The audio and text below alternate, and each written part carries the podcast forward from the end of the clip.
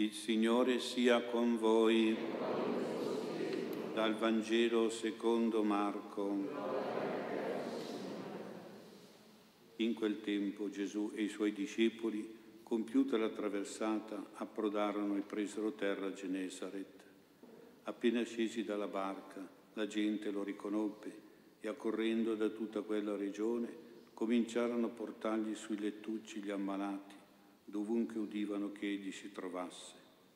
E dovunque giungeva, in villaggi o città o campagne, ponevano gli infermi nelle piazze e lo pregavano di potergli toccare almeno la frangia del mantello, e quanti lo toccavano guarivano.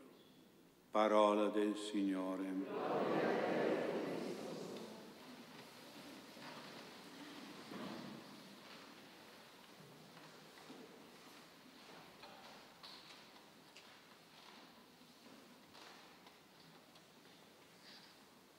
Sia lodato Gesù Cristo.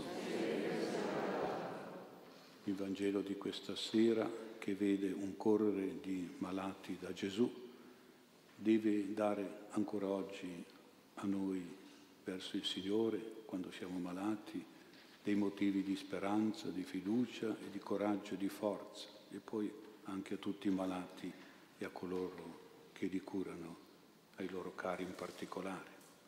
La scena del Vangelo si ripeteva attorno a Padre Pio, con la sola differenza che non era Padre Pio che arrivava nei villaggi, nelle città e nelle campagne, ma erano i malati o quelli che li portavano che si recavano da Padre Pio a San Giovanni Rotondo, nella speranza di toccarlo per essere guariti come succedeva con Gesù stesso, oppure semplicemente nella speranza di affidarsi alle sue preghiere per chiedere una sua benedizione, un suo intervento terapeutico e guaritore e miracoloso.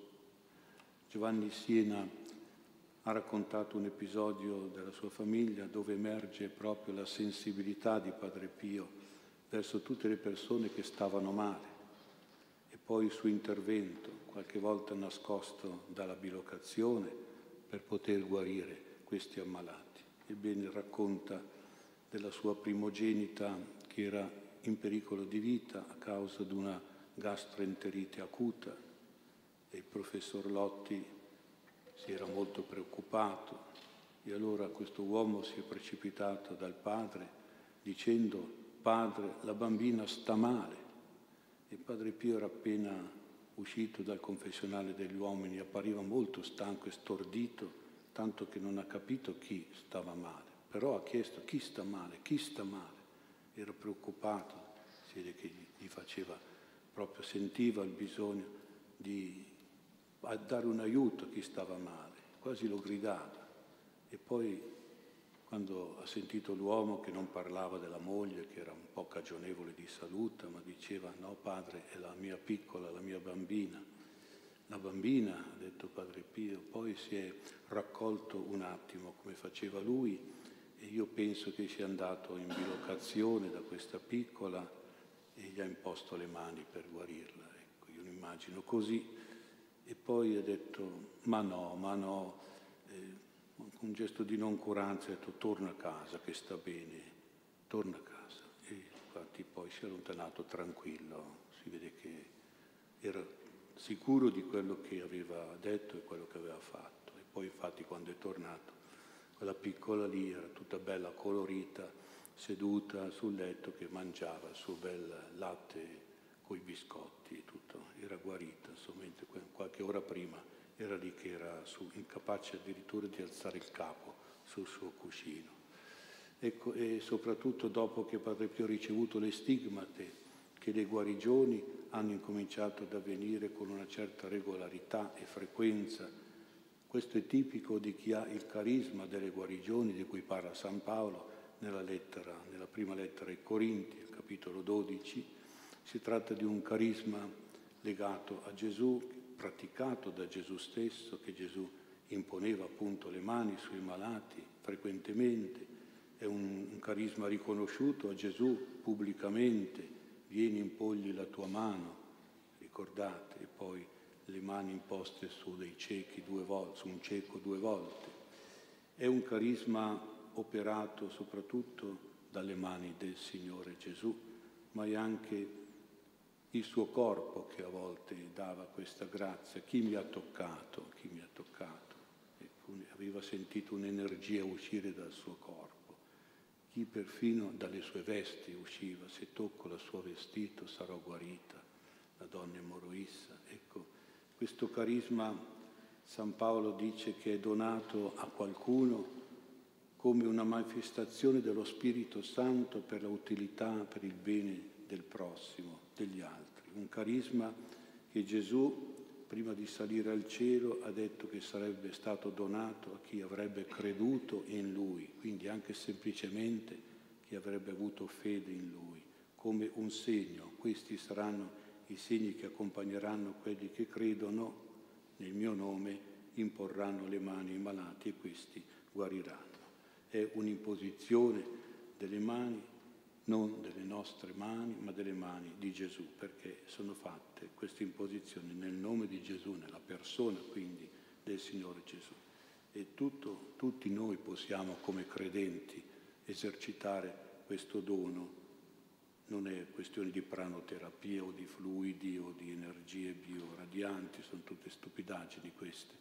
Questa è, un, è una potenza che viene da Gesù stesso e che agisce attraverso la nostra fede, nel nome del Signore e attraverso coloro che credono, quindi attraverso noi la nostra fede. San Paolo recupera la vista per imposizione delle mani di un semplice credente, un certo Anania, si legge negli Atti degli Apostoli, e San Paolo stesso impone le mani sul padre di Publio, governatore di Malta, malato di febbre e di senteria, e lo guarisce era quindi in uso costante, normale tra i primi cristiani, tra i primi discepoli, proprio questo imporre le mani per donare un dono, un carisma di guarigione, se lo Spirito Santo e il Signore Gesù lo volevano e attraverso di, di loro agivano. Padre Pio non esercitava ufficialmente questo carisma, ne era però portatore, generoso, umile e nascosto, dispensatore questo carisma. Ha un figlio spirituale che io ho conosciuto di nome Mario.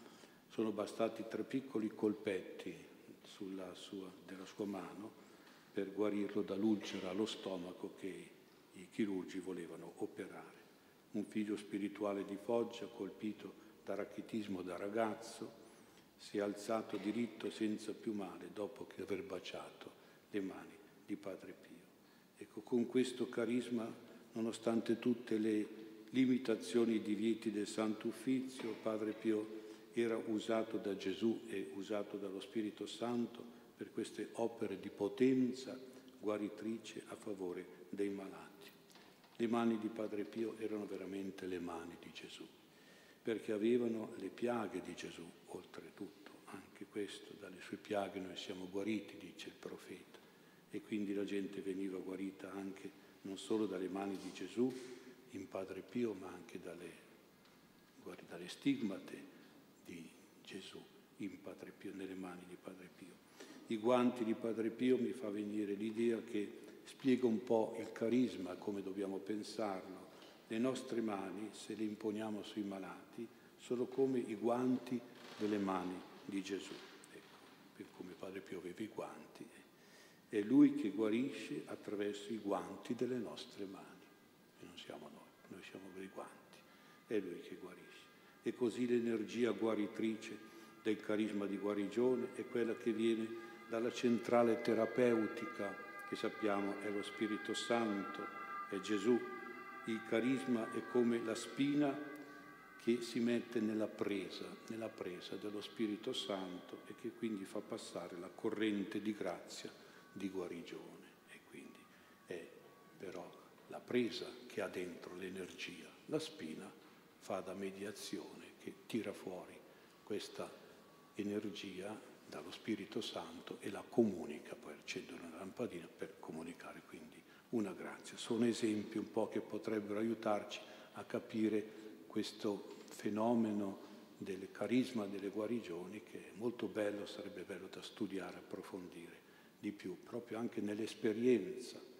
So se avete i figli che non stanno bene, ma una mamma o un papà deve imporgli le mani sui figli per pregare per lui nel nome di Gesù, aiutarlo a guarire, così il marito con la moglie, la moglie col marito. Insomma, sono cose che nella, in una famiglia che crede, che ha fede, queste cose dovrebbero diventare normali e naturali. Certo poi ci vorrà pure la medicina o la pastiglia o altre cose, però non trascuriamo questo carisma che potrebbe esplodere così come grazia da un momento all'altro, anche attraverso di noi, siamo semplici, umili peccatori, tra l'altro, ma lo Spirito soffia dove vuole e come vuole e Gesù agisce quando e come vuole Lui e può servirsi proprio della nostra fede, delle nostre mani per poter operare qualche grazia, qualche aiuto e qualche miracolo se il Signore vuole. E naturalmente tutto nella volontà di Dio. È bello però ricordare e meditare che gli atti degli Apostoli testimoniano che nostro, la nostra fede, il cristianesimo, si è manifestato come vera religione, dice, è una vera divina, attraverso i segni, i prodigi, i miracoli, le guarigioni. La conquista dei popoli, con la conversione dei popoli, la fede dei popoli da parte del cristianesimo è sempre avvenuta all'inizio e poi anche coi santi attraverso i miracoli, attraverso le guarigioni. Allora possiamo fare un po' di esame di coscienza per dire la debolezza, l'abbandono della fede, l'abbandono della pratica religiosa, della morale e probabilmente anche frutto dell'assenza di questi carismi, di questi operatori dei carismi, perché mancano. E allora ecco che non c'è fede, non c'è pratica, non c'è morale, non c'è, o c'è poca debolezza. E vediamo come invece la conquista dei popoli è avvenuta proprio in questo modo. Noi dobbiamo essere riconoscenti per queste grazie di Padre Pio, operatore di miracoli, come Gesù, operatore di miracoli, e come tanti altri santi, non dico di Padre Pio, Padre Pio sicuramente forse il più grande di tutti questi che hanno avuto questo carisma di guarigione. Stiamo attenti ad alcuni errori però. C'è l'errore del miracolismo. Che cos'è il miracolismo? È quello, per esempio, di chiedere dei miracoli come condizione per credere. Io credo se mi fa il miracolo. Non è così. Il miracolo può aiutare la fede, ma non deve essere una condizione per credere. Questo sarebbe una specie di miracolismo. Così miracolismo è anche il vedere miracoli dappertutto, un po' come fanno i protestanti, i pentecostali, gli evangelisti che attirano tanta gente perché sembra che da loro continuamente succedono miracoli, chissà come. Qui non succede niente, là invece tutti miracoli. Sono un po' cose, eh, si diventa un po' ridicoli quando si è così esagerati, così e questo sarebbe miracolismo, anche quello. Attenti allo scetticismo che prende uomini di chiesa anche, cioè questo è dubitare e rifiutare ogni manifestazione del divino, del soprannaturale. Lo scetticismo circola molto, non solo nella, tra i laici, ma anche qualche volta anche nella Chiesa. E poi c'è il fideismo, l'atteggiamento di fede pure teorica che fa meno di ogni aiuto dell'intervento divino che non parla mai di grazie, che non crede nei miracoli, e c'è anche questo.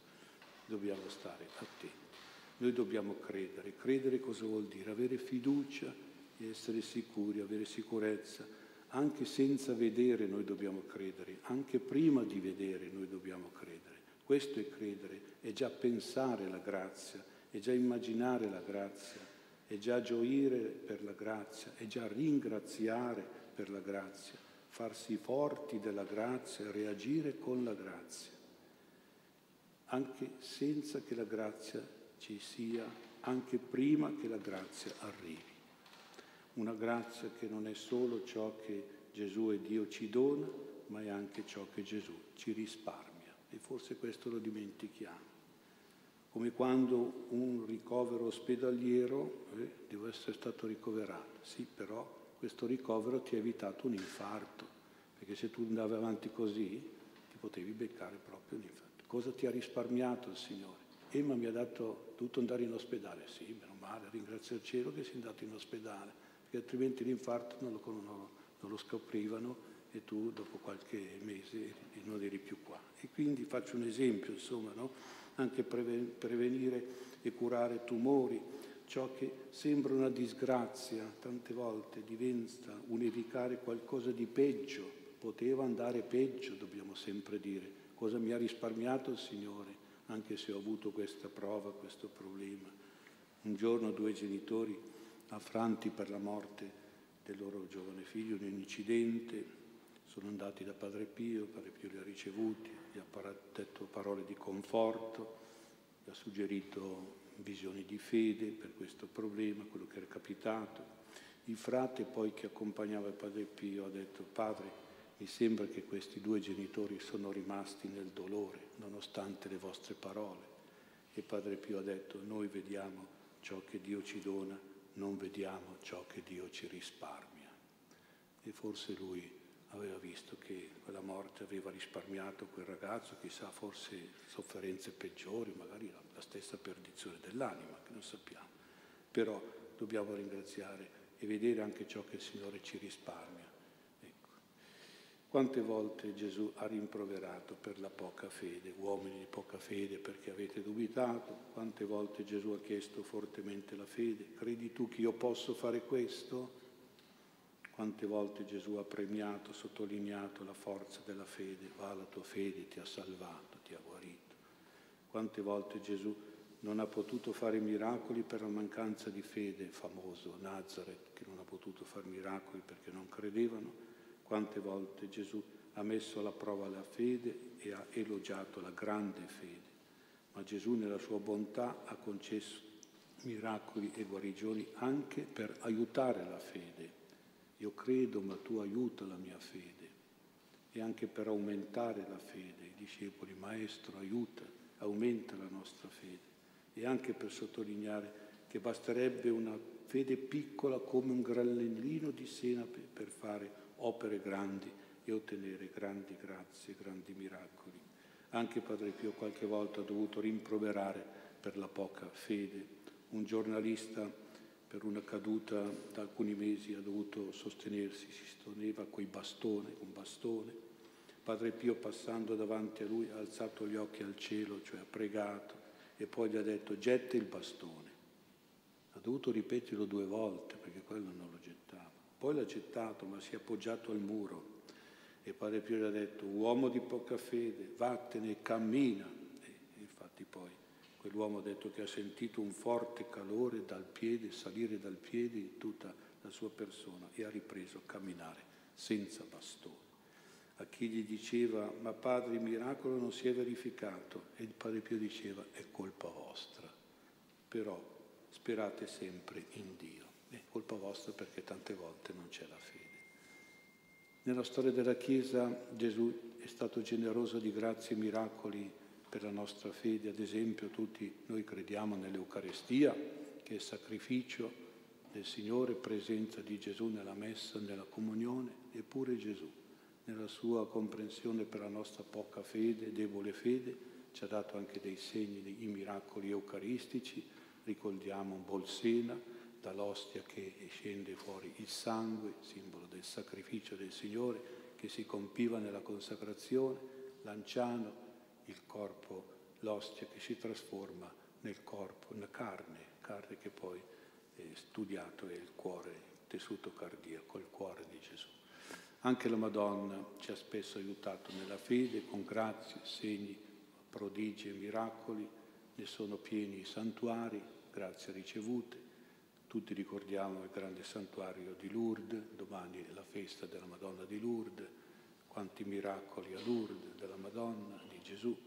Il Signore ha sempre suscitato santi carismatici e taumaturgici che facevano miracoli terapeutici, soprattutto in epoche, in tempi di grave pericolo per la fede, epoche di ateismo, di immoralità, di scetticismo, di abbandono della fede e della pratica religiosa. Così è stato il secolo scorso, ma è ancora oggi la stessa cosa e Padre Pio I dei più grandi, se non il più grande santo taumaturgico, carismatico, donato davvero per aumentare la nostra conversione e la nostra fede. Suor Domenica nel 1965 nel convento di Cosenza, era madre superiora, fu ricoverata a San Camillo di Roma per una neoplasia al cervello inoperabile, era data per spacciata. Le consorelle si sono rivolte a una figlia spirituale di Padre Pio perché domandasse al Padre tante preghiere per la sua guarigione. Padre Pio ha risposto di far sapere alla superiora che se era nella volontà di Dio la guarigione avrebbero, avrebbe ricevuto, avrebbero ricevuto loro un segno entro otto giorni. Quindi Padre Pio ha fatto come una novena e queste donne, queste suore si sono messe a, a pregare giorno e notte con turni di rosari, di adorazione. Gli otto giorni stavano per finire quando durante la recita del rosario si sono sentiti dei colpi provenienti dal tabernacolo, come uno che bussa, no? È il segno, era il segno che aveva dato Padre Pio, ricordando il bussare e vi sarà aperto che si dice nella coroncina del Sacro Cuore di Gesù. No? Si dice anche questo. Padre Pio la recitava tutti i giorni. Ecco, si è fatto sentire con questo ripetuti colpi dal tabernacolo. Padre Pio ci dice il mantello da toccare è Gesù Eucaristico, è la messa, è la comunione, l'adorazione. La frangia da toccare è la Madonna, la devozione, il rosario, le feste mariane. Noi però confidiamo anche nella intercessione di Padre Pio presso Gesù e Maria e del suo intervento terapeutico per noi e per i nostri ammalati.